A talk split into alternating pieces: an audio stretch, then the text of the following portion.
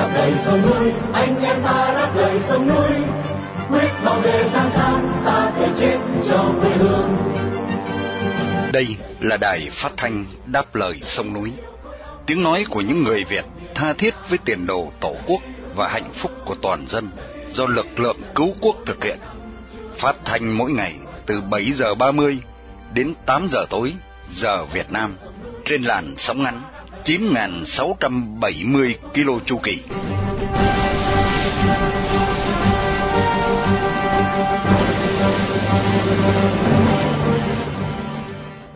Vân Hà kính chào quý khán giả. Hôm nay thứ ba ngày 2 tháng Giêng năm 2024 là buổi phát thanh lần thứ 4616 của Đài Đáp Lời Sông Núi. Để mở đầu chương trình là phần tin tức chọn lọc, tiếp theo là một chuyện nước non mình và sau cùng là một bình luận thường xuyên để chấm dứt chương trình tối nay. Đặc biệt chương trình phát thanh hôm nay được sự bảo trợ của Hội Phụ nữ Âu Cơ Colorado trong danh sách lịch vàng 365 ngày năm 2024 và cũng để vinh danh tù nhân lương tâm Trần Quốc Khánh, một người Việt yêu nước đang bị giam cầm trong ngục tù cộng sản.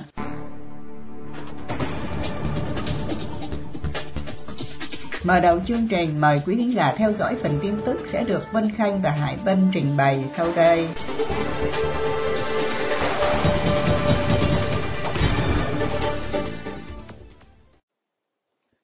Nhật Bản kêu gọi người dân di tản sau báo động sóng thần.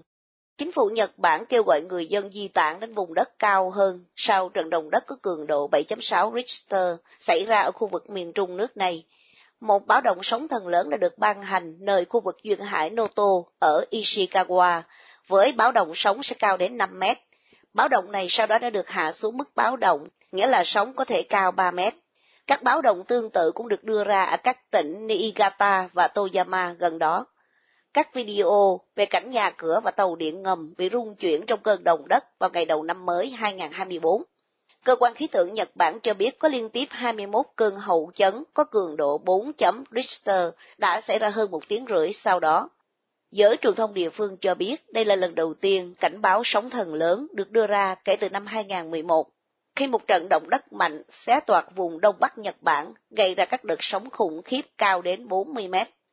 Cần biết, Nhật Bản là một trong những nước có hoạt động địa chấn mạnh nhất trên trái đất vì nằm trên vành đai lửa Thái Bình Dương, nên luôn có mối đe dọa về động đất, khiến Nhật phải phát triển một trong những hệ thống báo động sóng thần tinh vi nhất thế giới. Công ty điện lực cho biết các đường cao tốc chính gần tâm chấn trận động đất đã phải đóng cửa, và hơn 36.000 gia đình bị mất điện. Một số nhà máy điện hạt nhân ở các khu vực bị ảnh hưởng, tuy nhiên cơ quan hạt nhân Nhật Bản cho biết không có nguy cơ rò rỉ phóng xạ từ các nhà máy này. Người dân Đài Loan sẽ quyết định mối quan hệ với Trung Cộng. Tổng thống sắp mãn nhiệm của Đài Loan đã đưa ra các thông điệp mạnh mẽ sau phát biểu đêm giao thừa của Chủ tịch Trung Cộng Tập Cận Bình. Theo đó, thì người dân Đài Loan sẽ chính thức quyết định mối quan hệ với Trung Cộng. Tổng thống Đài Loan bà Thái Anh Văn vào tối thứ hai khẳng định quan hệ giữa Đài Loan và Trung Cộng phải được quyết định bởi ý chí của người dân. Phát biểu của bà được đưa ra sau khi Chủ tịch Trung Cộng Tập Cận Bình tuyên bố việc thống nhất với Đài Loan là điều chắc chắn sẽ xảy ra.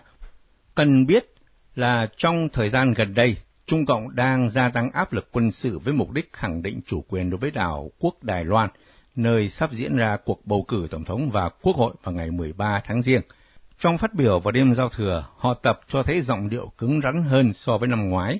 Khi đó ông chỉ đơn thuần nói rằng người dân hai bờ eo biển Đài Loan là người cùng một nhà. Tại buổi họp báo đầu năm diễn ra tại dinh tổng thống ở Đài Bắc, khi được hỏi về phát biểu của ông Tập Cận Bình, bà Thái Anh Văn cho biết dân chủ là nguyên tắc quan trọng nhất trong việc định hướng quan hệ với Trung Cộng. Bà nhấn mạnh Đài Loan là một quốc gia dân chủ, vì thế phải tôn trọng ý kiến của người dân Đài Loan. Bà Văn nói thêm là Trung Cộng nên tôn trọng kết quả bầu cử của Đài Loan và trách nhiệm duy trì hòa bình và ổn định ở eo biển thuộc về cả hai bên. Chính phủ Đài Loan liên miên cảnh cáo là Trung Cộng đang cố gắng can thiệp vào cuộc bầu cử thông qua thông tin sai sự thật, uy hiếp quân sự và gây sức ép về thương mại. Bà Thái Anh Văn nhấn mạnh rằng các công ty Đài Loan phải hướng đến toàn cầu hóa và đa dạng hóa. Theo bà, thì đây là con đường đúng đắn thay vì phụ thuộc vào thị trường Trung Cộng có nhiều rủi ro bất ổn. Trung Cộng đặc biệt phản đối Phó Tổng thống Lại Thanh Đức ứng cử viên tổng thống của Đảng Dân Tiến cầm quyền tại Đài Loan, với lý do là ông này cũng theo chủ nghĩa ly khai khỏi Trung Hoa. Hoa Kỳ triệt thoái hàng không mẫu hạm khỏi Trung Đông.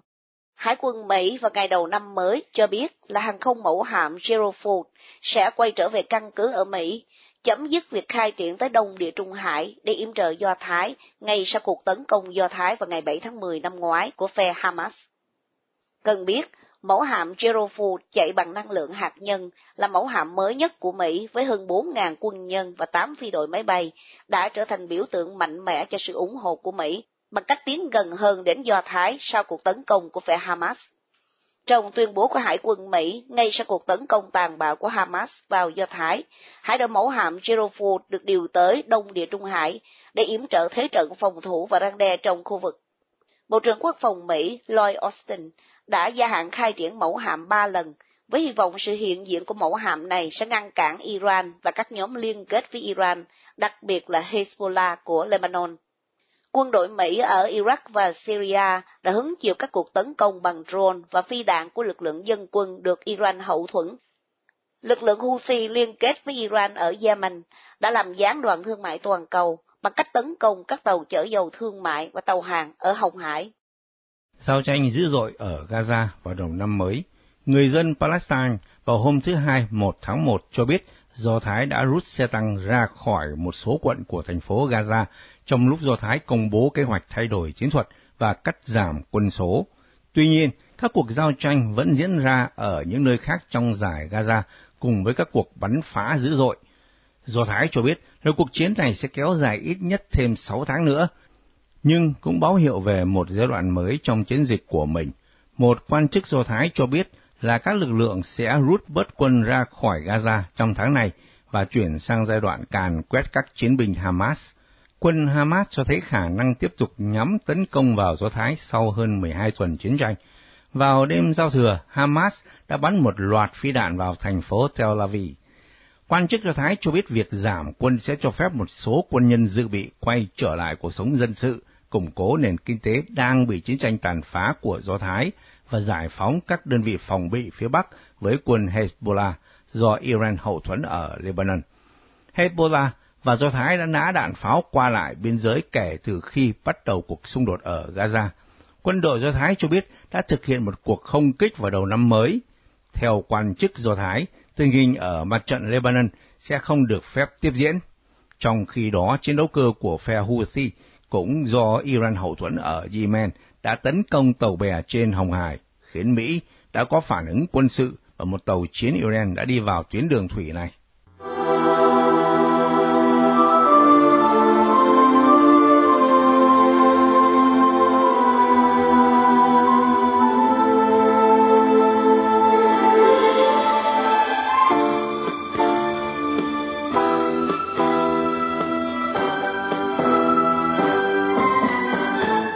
Đồng bào tôi ở khắp bốn phương trời. Hát những lời ca, tôi đòi đã mòn hơi nghe nhau khóc thầm suốt đêm qua, nghe bao nhiêu bạn khóc bên kia. Hoang mang cúi đầu, chờ mong thượng đế cho đồng bào tôi. Thở nôn những hơi tàn, buông thõng bàn tay, thua thiệt trước lầm than đêm khuya đi dậy và mây thêm, hay mang xe đều kiếm cơm ăn, thân trâu keo cày bên lũ hương nhan. Một địa cầu mới hay mọc lên, bài ca tranh đấu hay ra đời. Một nền hòa bình bình viễn mau đến cùng người. Một đoàn người mới hay bùng lên, bài ca tranh đấu hay vang dền. Và người vì người hãy chủ động nuôi lớn quê hương. Cho một nhà sư bị nhốt giữa sân chùa. Khuân phát tình thương nay thành kẻ tội nhơ xin cho linh mục bớt oan khiên, đưa cha ra tòa, tôi liên miên, vung tay bịt miệng. Không cho phản đối cho người tây nguyên, bị cấm giữa núi rừng. Thanh giá oan vai thấy vui đã công lưng trong buôn im bằng những câu kinh công an bộ đội buôn xung quanh, mang thân điêu tàn, chạy trốn từng đêm. Một địa cầu mới hay một lên, hai ca tranh đấu hay ra đời. Một nền hòa bình bình yên, mau đến cùng người. Một đoàn người mới hãy cùng lên bài ca chiến đấu hãy vang dền và người vì người hãy chủ lòng nuôi lớn quê. hương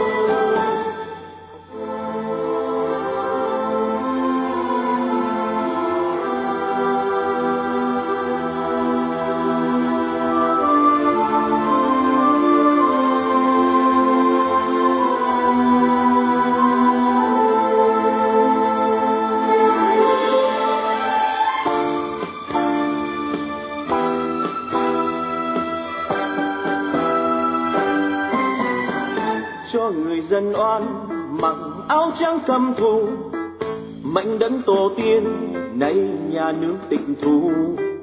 Con theo cha mẹ sống lang thang, nay ra răng lều bãi tha ma. Dân oan khiêu kiện công an đàn áp cho người thanh niên. Từ mỹ mới quay về, ánh sáng tự do, mong dọi sáng màn đêm anh đem tâm lòng giúp oan khiên nhưng sao ma quỷ nỗi hung thiên thân này lao tù, công lý ở đâu? Một địa cầu mới hãy mọc lên, bài ca tranh đấu hãy ra đời. Một nền hòa bình bình yên mau đến cùng người. Một đoàn người mới hãy cùng lên, bài ca tranh đấu hãy vang lên và người vì người hãy chủ động nuôi lớn quê hương. Cho một cô dâu vì bán giữa xưa người, em bán tuổi xuân, lấy tiền giúp mẹ cha. Em đem thân ngồi giữa phòng ma bao nhiêu thiên hạ bước đi qua, mua em trong chuồng, như mua loài thú. Cho bầy em thơ tuổi mới chớm xanh mông. Em bán tuổi thơ, sang làm gái mại dâm. Cho em tôi mười mấy xuân xanh trong ba giao tình hết vô trinh hai thân cha mẹ không giữ gì hơn. Một địa cầu mới hãy mọc lên, bài ca tranh đấu hãy ra đời. Một nền hòa bình vĩnh viễn mau đến cùng người. Một đoàn người mới hãy cùng lên, bài ca tranh đấu hãy vang dền. Và người vì người hãy chủ động nuôi lớn quê hương. Một địa cầu mới hãy mọc lên, bài ca tranh đấu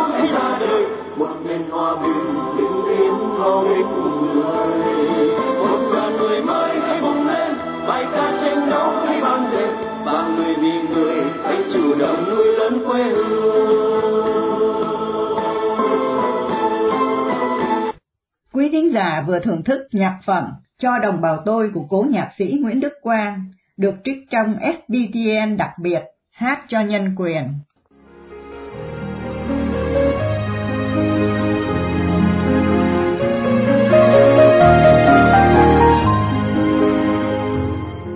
Cái gọi là xã hội chủ nghĩa, vô thần, vô đạo đức, phi nhân tính của Đảng Cộng sản Việt Nam đã hủy hoại hoàn toàn, đã đào tận gốc, tróc tận rễ những giá trị văn hóa đạo đức nhân bản và nhân văn từ ngàn năm trước. Chính cái thiên đường xã hội chủ nghĩa què quặt ấy đã khiến cho con người, ngay cả những đứa trẻ học đường ngày càng trở nên tàn ác, nhẫn tâm, lạnh lùng và đi gần với tính hoang dã hoang dại hơn là hướng về một đời sống văn minh và nhân bản. Để tiếp nối chương trình phát thanh tối hôm nay trong tiết mục Chuyện nước non mình, kính mời quý thính giả theo dõi bài viết của Nguyễn Ngọc Già với tựa đề Không phải bạo lực học đường, được đăng trên trang Hưng Việt qua sự trình bày của Lê Khanh.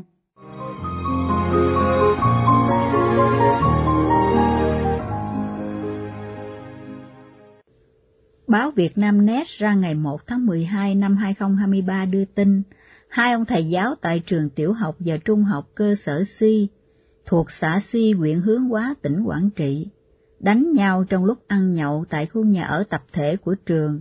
Sau đó cả hai ông bị công an huyện ra quyết định xử phạt mỗi người 6 triệu rưỡi đồng. Một sự việc được dư luận tập trung chú ý và lan truyền dữ dội trên báo chí và mạng xã hội suốt nhiều ngày qua – xảy ra tại tỉnh Tuyên Quang với cô giáo Phan Thị Hát, giáo viên dạy nhạc của trường trung học cơ sở Văn Phú.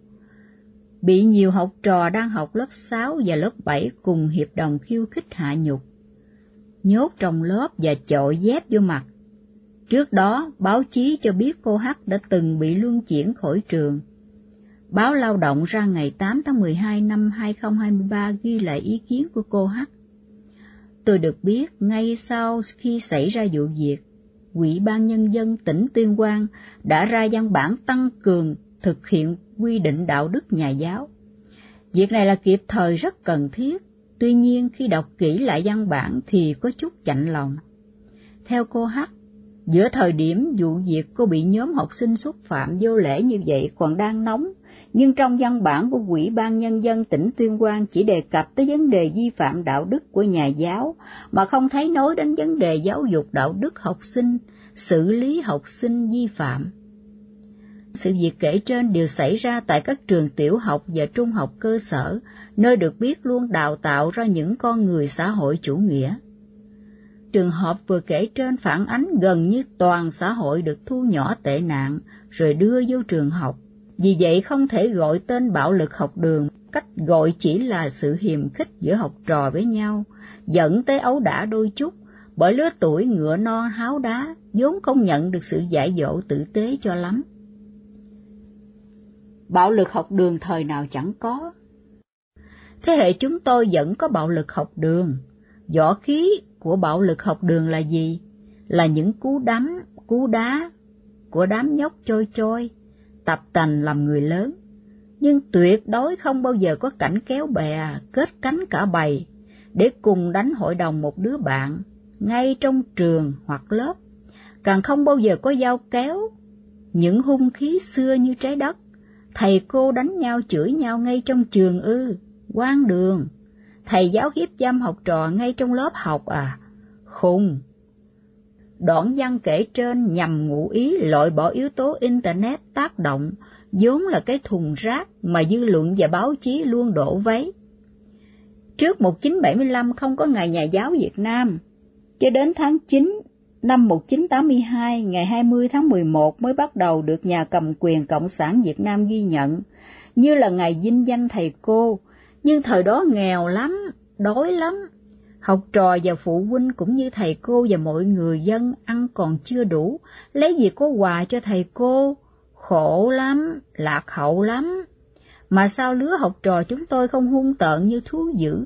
Lúc bấy giờ trò ra trò, thầy ra thầy, vẫn còn đầy ấp. Đã 40 năm qua, kể từ ngày nhà giáo Việt Nam được ghi nhận, những đứa bạn theo nghề sư phạm với 4 năm đèn sách hầu hết đã nghỉ hưu. Con người xứ thiên đàng tại sao ngày càng trở nên tàn ác nhẫn tâm, lạnh lùng và đi gần tới tính hoang dã, hoang dại hơn là tiến về văn minh, dù gần nửa thế kỷ được Đảng Cộng sản Việt Nam chỉ đường dẫn lối. Sự thật nghịch lý, tạo xung đột dữ dội và đầy mâu thuẫn đó vẫn diễn ra dày đặc. Chưa bao giờ nhà cầm quyền Cộng sản Việt Nam ở cấp cao và cấp cao nhất tự vấn với câu hỏi tại sao. Mọi việc họ luôn đổ thừa cho hoàn cảnh, cho thầy cô, cho học trò, cho cha mẹ và cho cả xã hội với phát ngôn mới nhất của Thứ trưởng Bộ Giáo dục Đào tạo Hoàng Minh Sơn. Toàn xã hội phải có trách nhiệm trong vụ học sinh quậy cô giáo. Nghị quyết số 28 ngày 17 tháng 11 năm 2022 của Hội nghị lần thứ sáu Ban chấp hành Trung ương Đảng tiếp tục khẳng định Đảng lãnh đạo toàn diện thống nhất trực tiếp xã hội. Dĩ nhiên, văn hóa giáo dục là lãnh vực quan trọng nhất trong xã hội, kể cả kinh tế, có phát triển GDP vượt bậc cùng nhiều chỉ số khác, cũng không thể chiếm vị trí quan trọng đứng đầu của một quốc gia. Đó chính là văn hóa và giáo dục. Thực tế xã hội xứ thiên đàng ngày càng giàu có vật chất với biệt thự mênh mông, lâu đài đồ sộ, siêu xe, giác vàng vân vân. Nhưng văn hóa và giáo dục ngày càng suy đồi, đến mức cả xã hội phải chết điếng như vụ cô giáo bị sỉ nhục hội đồng và lăng mạ hành hung. Điều này khiến gợi nhớ về khái niệm đấu tố ngỡ quá giảng của một thời mông muội từ lũ bần cố nông lưu manh được bảo kê bởi nhà cầm quyền Cộng sản Việt Nam, vốn gây đau thương ngút trời vào thập niên 50-60 thế kỷ trước. Muốn giải quyết bất cứ vấn đề gì cần phải nhìn sự thật của vấn đề đó. Trong vụ cô giáo bị cả bầy học trò lố nhố luân phiên hạ nhục và đỉnh điểm là hành hung, trách nhiệm của 16 quỹ viên Bộ Chính trị cùng Thủ tướng, các phó thủ tướng chính phủ nằm ở đâu?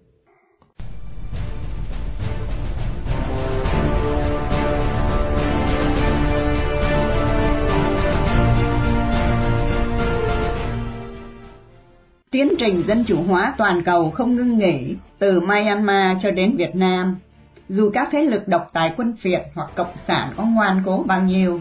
Mời quý thính giả đài đáp lời sông núi nghe phần bình luận của Yến Vương, thông luận với tựa đề Một thoáng suy tư về hành trình dân chủ ở Myanmar sẽ được Nguyên Khải trình bày để kết thúc chương trình phát thanh đáp lời sông núi tối hôm nay.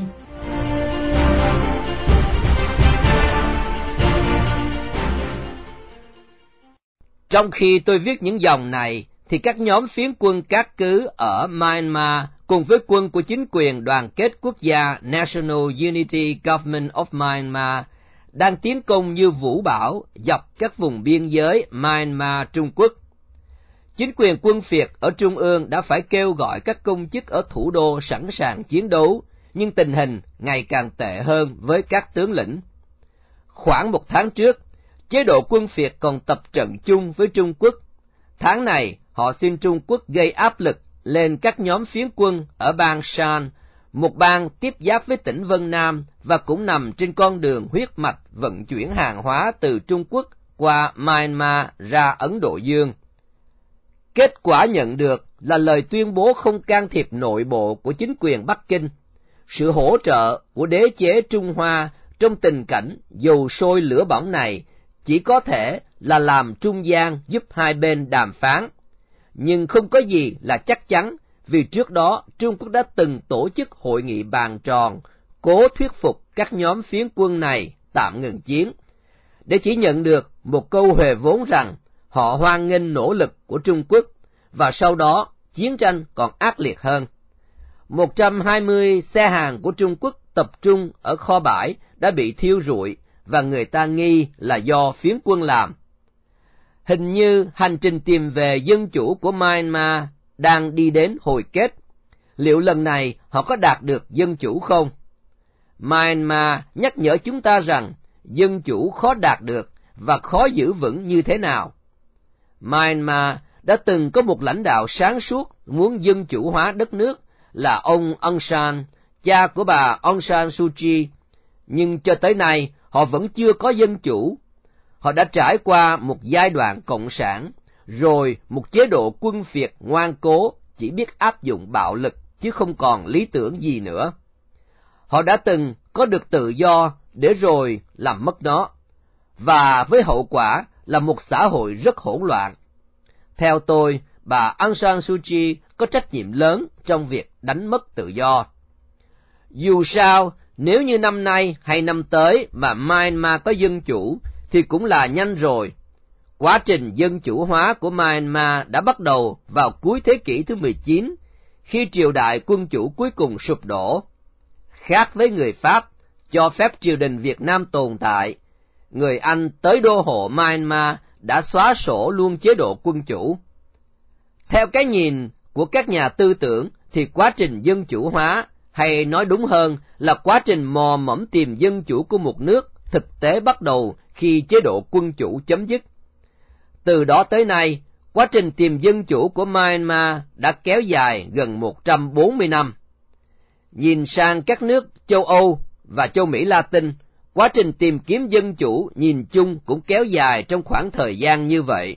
Tuy nhiên, Myanmar khó khăn hơn bởi vì quá trình tìm kiếm dân chủ của họ bắt đầu hoàn toàn là do nước ngoài áp đặt, chứ không phải do các nhà tư tưởng bản địa dẫn dắt. Nếu nhìn rộng hơn, thì cả thế giới này đều gặp khó khăn trong hành trình về dân chủ. Myanmar không phải là ngoại lệ. Ở châu Âu, Tính từ lúc các trường phái tư tưởng phóng khoáng bắt đầu xuất hiện, thì thời gian còn lâu hơn nữa. Vì thời gian quá dài nên một số nhà tư tưởng đã trở nên tuyệt vọng như Voltaire. Về cuối đời, ông này đã trở nên căm phẫn chế độ quân chủ Pháp tới mức mất lý trí bởi vì nó kéo dài quá lâu. Nước Mỹ cũng đã phải trải qua nhiều lộn xộn thời lập quốc và một cuộc nội chiến tương đối ngắn mới tạm có được một hình thức dân chủ ổn vững. Nhưng từ thế kỷ 20 trở đi thì người ta ngày càng khám phá ra nền dân chủ Mỹ có nhiều bệnh tật. Đó là một thực tế sau khi nó đã được thiết lập 247 năm. Từ độc tài tới dân chủ là một quãng đường rất chông gai. Nó là quãng đường từ bóng tối đi tới ánh sáng. Để đạt tới một nền dân chủ ổn vững, trong lịch sử thế giới, chưa bao giờ có một chính quyền nào thành công mà không tốn vài thế hệ, thậm chí là vài thế kỷ. Myanmar đã vượt mất cơ hội dân chủ bốn lần rồi. Lần đầu tiên là khi tướng Aung San bị ám sát. Ông này không chỉ là cha của bà Suji mà còn có thể được coi như là người cha của phong trào đấu tranh và người cha của quân đội Myanmar. Đúng vậy, Aung San chính là người sáng lập ra quân đội và phong trào đấu tranh giành độc lập. Nhiều người còn gọi Aung San là người cha của Myanmar cũng rất đúng. Khi liên minh Aung San đắc cử với đa số áp đảo sau Thế chiến, họ đáng lý ra đã thiết lập một chế độ dân chủ cho Myanmar, nhưng Aung San và bốn bộ trưởng nữa bị ám sát. Cho tới nay, vẫn chưa biết thế lực nào đứng đằng sau, dù người ta đã kết án và treo cổ ông cựu thủ hiến. Sau vụ ám sát bất ngờ đó, chính trường Myanmar bắt đầu rơi vào hỗn loạn. Các cứ nổi dậy, tiếp tục ám sát, chính phủ chia rẽ đến sụp đổ, chế độ quân quản lâm thời. Lần thứ hai, dân chủ tưởng chừng như được tái lập sau cuộc bầu cử 1960, nhưng tới năm 1962 thì quân đội làm cuộc đảo chính lật đổ chính quyền dân cử. Lần thứ ba năm 2011 và lần thứ tư năm 2020 khi Liên minh Quốc gia vì Dân chủ National League for Democracy đắc cử hai lần, nhưng cả hai lần đều không thể đưa tới một nền dân chủ trọn vẹn và cuối cùng đều bị quân đội lật đổ. Ông San hẳn sẽ buồn lắm khi thấy những đứa con của mình ngày hôm nay. Ông San cũng là nhân vật chủ chốt trong việc xây dựng và phát triển Liên đoàn Sinh viên Toàn Miến Điện. Từ khi Liên đoàn Sinh viên Toàn Miến Điện bắt đầu tiếp nhận đầy đủ lập trường dân chủ vào năm 1945, thì cho tới nay họ đã đấu tranh 78 năm rồi. Chính Liên đoàn Sinh viên Toàn Miến Điện đã góp phần quan trọng quy tụ các trí thức lại để thành lập Liên minh Quốc gia vì Dân chủ và mời bà Aung San Suu Kyi từ Anh Quốc về nước lãnh đạo. Chúng ta có thể thấy cả Liên đoàn Sinh viên Toàn Miến Điện và Liên minh Quốc gia vì Dân chủ đều có lá cờ màu đỏ theo hình con công chiến đấu vàng. Nếu tính cả tiền thân của họ, lúc họ còn là hội sinh viên Rangoon năm 1931, với lập trường vì tự do ngôn luận và tự do tư tưởng, thì cuộc đấu tranh này đã hơn 90 năm rồi. Cầu chúc cho họ có một cái kết có hậu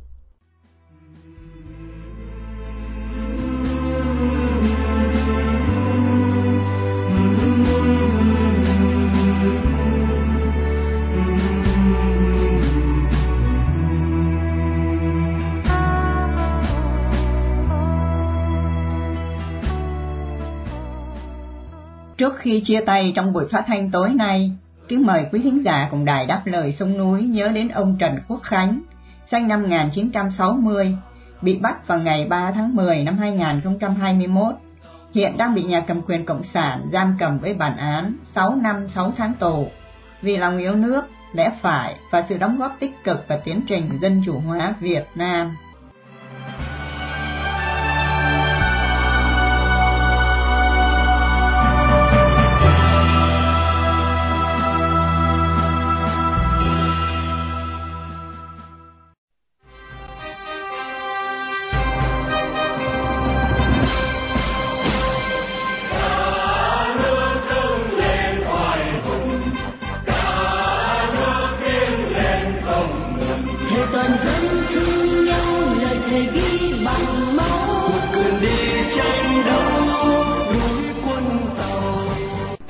Trình phát thanh đáp lời sông núi hôm nay đến đây là chấm dứt. Hẹn gặp lại quý thính giả trong chương trình tối mai vào lúc 7 giờ 30. Mọi ý kiến và thắc mắc, xin liên lạc với ban biên tập của Đài Phát thanh Đáp lời sông núi tại địa chỉ liên lạc .dlsn a gmail.com hoặc tại địa chỉ tại Hoa Kỳ, Radio Đáp lời sông núi PO Box 612882 San Jose, California 95161, điện thoại 408 663 9860 Cảm ơn quý thính giả đã theo dõi chương trình. Chúc quý vị một đêm thật bình an. Xin mến chào tạm biệt.